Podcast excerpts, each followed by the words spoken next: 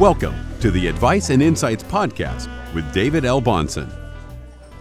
Hello, and welcome to this week's Advice and Insights Podcast. This is David Bahnsen, and I am the Chief Investment Officer and the Managing Partner of the Bahnsen Group. And those of you who are listening to us for the first time, we do this podcast every week to just sort of tackle a particular issue in the capital markets and the investment markets and the global economy, something we think is important for investors to know and understand and appreciate. And, and we also do a podcast every week called Dividend Cafe, uh, where we're doing a quick kind of run through uh, in 10 minutes or so of a whole bunch of different issues. This Advice and Insights podcast is meant to be focused on a deeper dive. And one week we may cover the whole world of emerging markets, and we may interview a portfolio manager, let's say, that we work with. And another week we may um, uh, uh, decide to tackle, do a deeper dive around the whole issue of trade and what's going on in the trade war and tariff threats and all those types of things. Um, so it varies week by week, but uh, we would just love it if you'd subscribe. It's available with all your Google Play and, and Apple, iTunes. Um, uh, whatever your chosen way to go about doing it is, you can always access it through the website, of course, but we uh, love it if you subscribe directly to your podcast player of choice. And of course, if you want to write us a great review, that helps as well as we go about building up the traffic for this. Uh, this uh, entire idea. But um, yeah, I think I've said enough on the housekeeping, and I want to get into the subject of this week's advice and insights, which is recapping the first half of 2018. It's been a uh, kind of surreal um, uh, beginning to the year. The first half of this year. Uh, has not been like the last several years. You know, we obviously know what it means when we have a really big up year or when you have a really big down year. In, in this particular case, you know, you kind of just have this incredible flatness in the market, but nothing feels particularly flat to investors because uh, things have been sort of all over the map. And we'll start with, over the map with what took place in the month of January, which was, you know, really a huge um, move higher in risk assets, particularly in stocks, US stocks, emerging markets. Um, a little less so in European and Japanese markets, but nevertheless, really big positive numbers. It curtailed off near the end of the month. So even though the month still ended up big and substantially so, that number didn't hold uh, all the way through the end of the month at the same level. But then um, we we go into February, and just to kind of walk through the timeline of things, we had a uh, 1,500 point down day after the wage growth number of January came out. Wages had grown year over year 2.9%, and that was uh, speculated to be this potentially inflation uh, fearing, you know, uh, catalyst and then you had uh, what I wrote at the time uh, was a clear technical breakdown of markets, algorithmic trading taking over, all the bids being taken away, but sells still having to get filled, and so market prices dropping, and, and normalization came back in almost instantly. Um, and markets actually through February began to recover back near their all-time highs, not quite where they were a few weeks earlier, but still nevertheless uh, very high level in the S&P 500 and in the Dow. And near the end of February, we went into kind of the second tier of the the sort of troubled, volatile period, for lack of better terminology, and that was the um, uh, trade war and trade conversation threats um, faking, pretending, really doing what will he, won't he? This sort of phase of what's going on with with uh, the Trump administration's trade policy, and and uh, began with these threats against steel and aluminum producers, and and then that kind of went away to some degree. To it came back a bit, but then since then, uh, the different up and down movements around the Trump administration's attempt to renegotiate certain treaties and trade agreements with various trading partners, global trading partners, has added a great deal of volatility into the market. And uh, at the same time that was happening, we have dealt with a couple more interest rate hikes from the Federal Reserve on top of the more on top of the several that they had done last year. You get a Fed funds rate now back up around the 2% range. Uh, keep in mind, in December of 2015, not exactly ancient history, it was 0%. So we've now had, you know, eight uh, 25 basis point rate hikes that have moved us back into this range, and they are still telegraphing at least one, if not two more, by the end of this year. At the same time that they've begun to reduce their balance sheet. And I use that term all the time, and it's something we all in our business know about, talk about, deal with, understand, but it's funky terminology that I don't want to take for granted every listener understands. But the Federal Reserve, after the financial crisis, added a ton of assets to their balance sheet. But see, the way it works is the Fed was buying those assets with money that doesn't exist because that's what they are. They're a central bank and they're dealing with the management of the money supply. They're dealing, they control the excess bank reserves and they have policy tools that enable them to try to affect a certain outcome by controlling short term borrowing rates and by controlling what level of reserves are kept at banks and things like that around how they want to kind of manage the monetary aspect of the economy. So we went from about a $600 billion asset balance sheet at the Fed to over $4 trillion. And that came about as a result of quantitative easing one, quantitative easing two, and quantitative easing three, the last one being the big daddy of them all. And so you've heard the terms QE1, QE2, QE3. No one knew what quantitative easing was. No one knew what the acronym initials, you know, QE meant. And, and they became kind of very familiar lexicon for a lot of American uh, media, certainly financial media, and, and within you know, the investment and uh, economic universe. Well, now they want to reduce that balance sheet, but they don't want to go sell bonds. So what they could do is reduce it by literally going in the marketplace and selling these bonds that don't exist, which would have an immediately contractionary uh, impact, and that they'd be pulling money out of the economy. They'd be reducing liquidity. Um, in this case, all they're talking about doing is not uh, uh, rebuying assets that mature. So some assets mature that they bought, and they've been reinvesting those proceeds now, which is keeping their balance sheet running in place, as opposed to doing new buying since they stopped QE3 in October 2014. They have not been adding to their balance sheet, but they had been letting it run in place by reinvesting assets that matured now they uh, have been uh, not reinvesting those proceeds, which obviously has the net effect of slowly reducing their balance sheet. Um, and it has not been a sizable amount of money. They're slowly but surely increasing the dollar level. 5 billion here, 6 billion there, 8 billion there, and then they get up to 20 billion a month.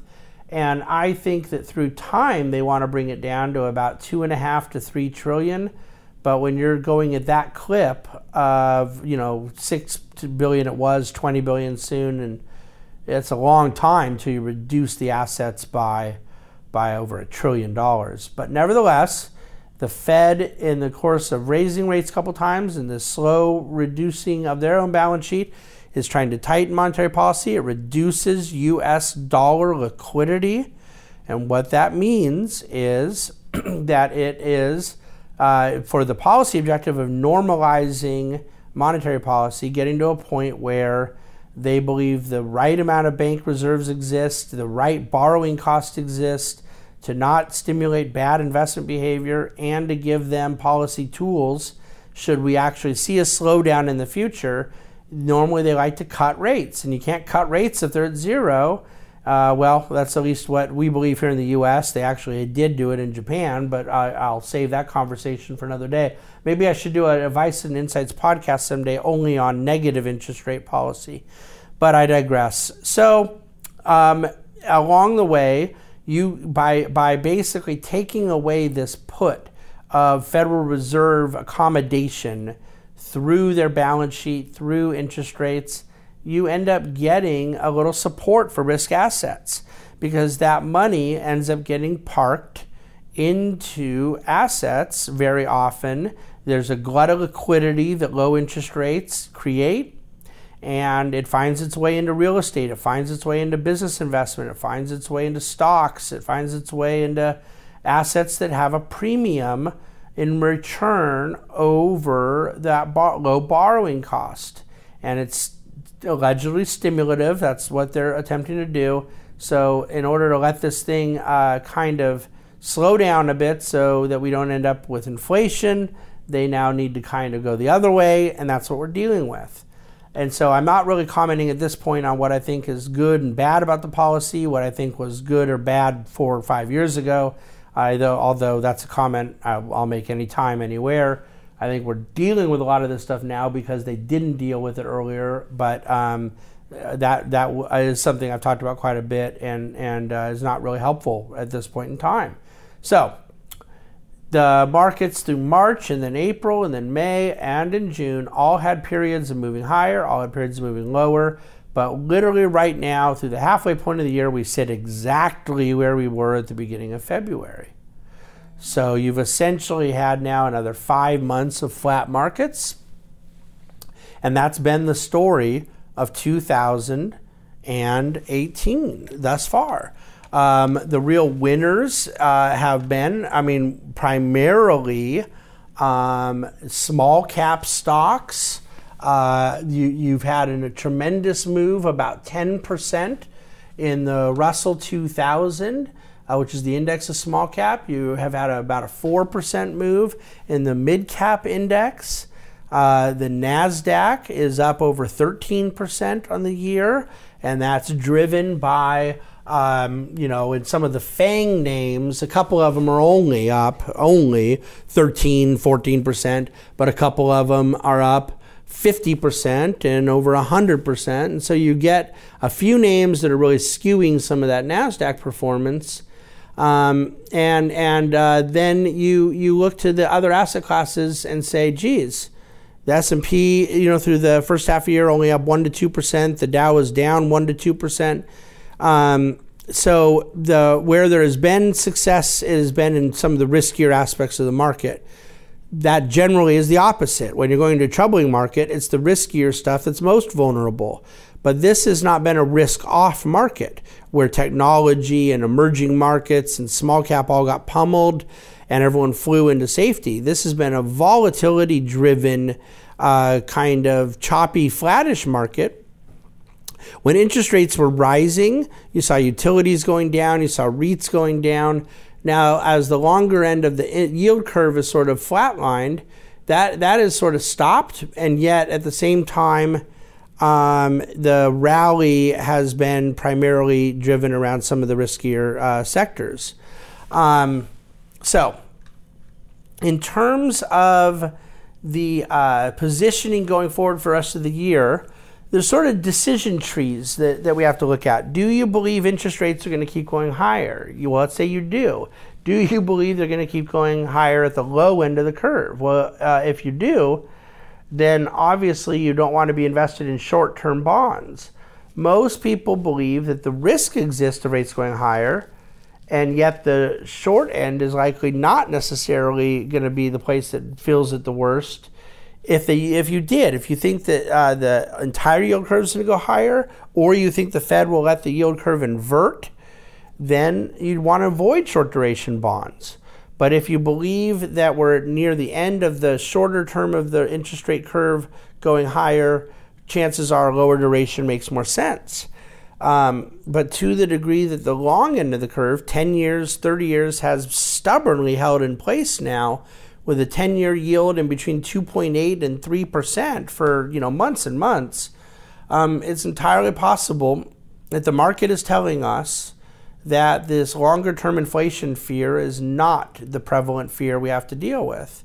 um, and that a big move up of the 10 year to three and a half, four percent, and this kind of secular cycle of rising interest rates may not actually be the big threat markets face. I'm, I'm in that camp myself. I don't believe that's the biggest uh, risk markets face.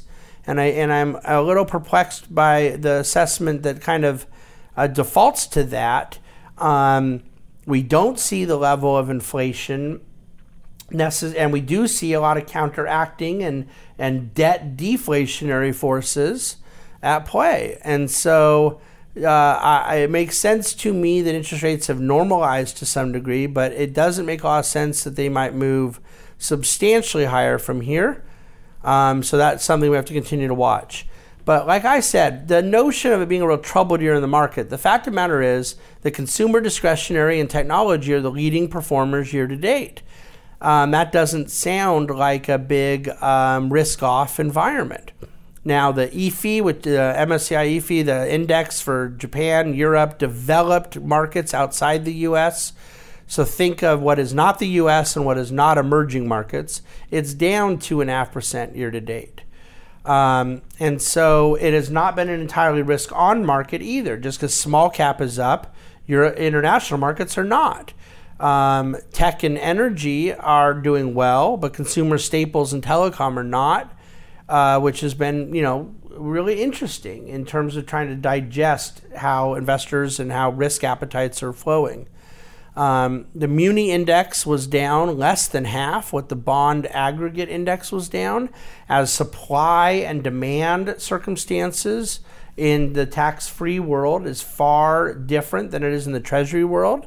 You have less issuance of new Muni debt, but an equal or growing amount of demand for tax free product for investors. So that has kind of helped to stabilize the municipal market. Um, the S&P is down to a 16 times multiple. Overall, stocks are based on earnings growth of over 20% in the first quarter, and we uh, project another 20% in the second quarter.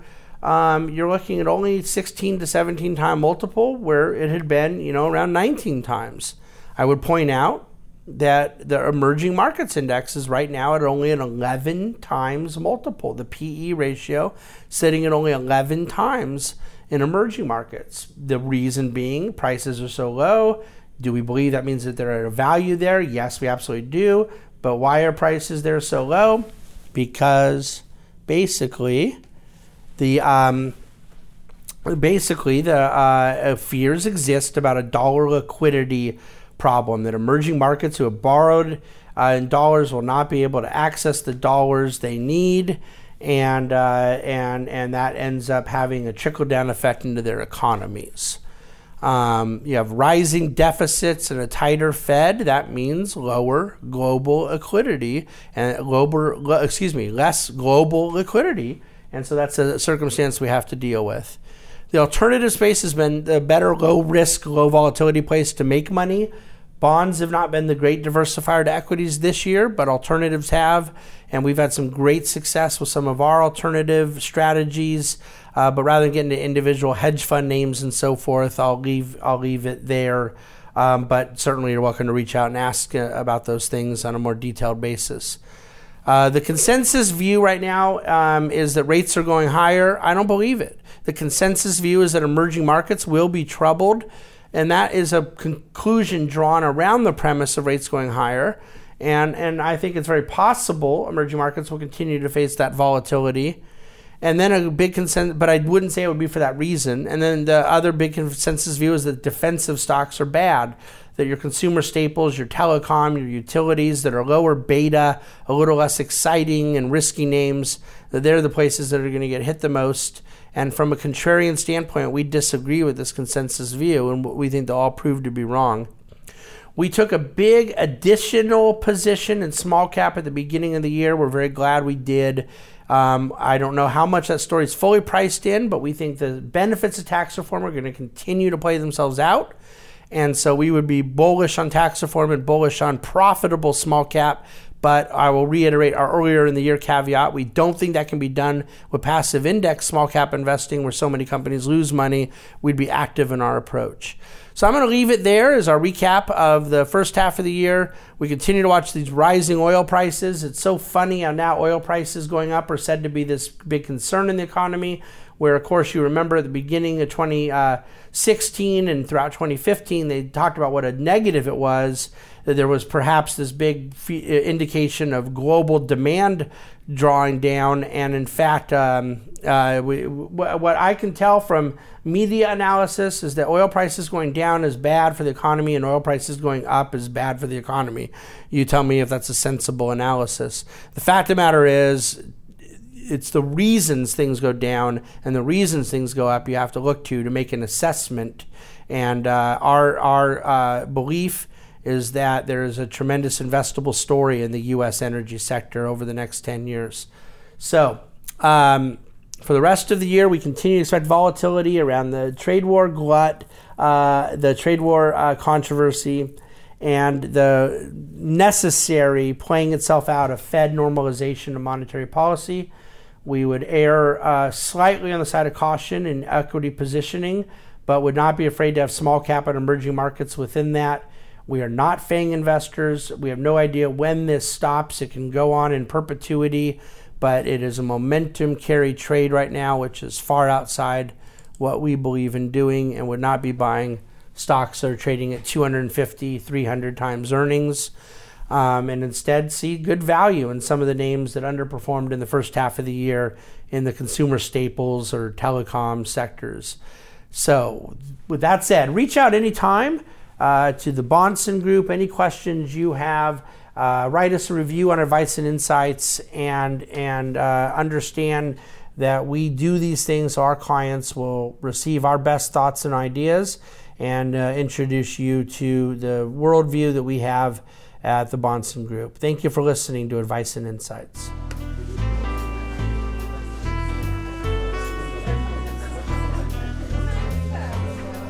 Thank you for listening to our Advice and Insights podcast with David L. Bahnsen. The Bahnsen Group is registered with Hightower Securities LLC, member FINRA and SIPC, and with Hightower Advisors LLC, a registered investment advisor with the SEC. Securities are offered through Hightower Securities LLC. Advisory services are offered through Hightower Advisors LLC. This is not an offer to buy or sell securities. No investment process is free of risk, and there's no guarantee that the investment process or the investment opportunities referenced herein will be profitable. Past performance is not indicative of current or future performance and is not a guarantee. The investment opportunities referenced herein may not be suitable for all investors. All data and information referenced herein are from sources believed to be reliable. Any opinions, news, research, analyses, prices, or other information contained in this research is provided as general market commentary. It does not constitute investment advice. The team in Hightower shall not be in any way liable for claims and make no express or implied representations or warranties as the accuracy or completeness of the data and other information, or for statements or errors contained in or omissions from the obtained data and information referenced herein.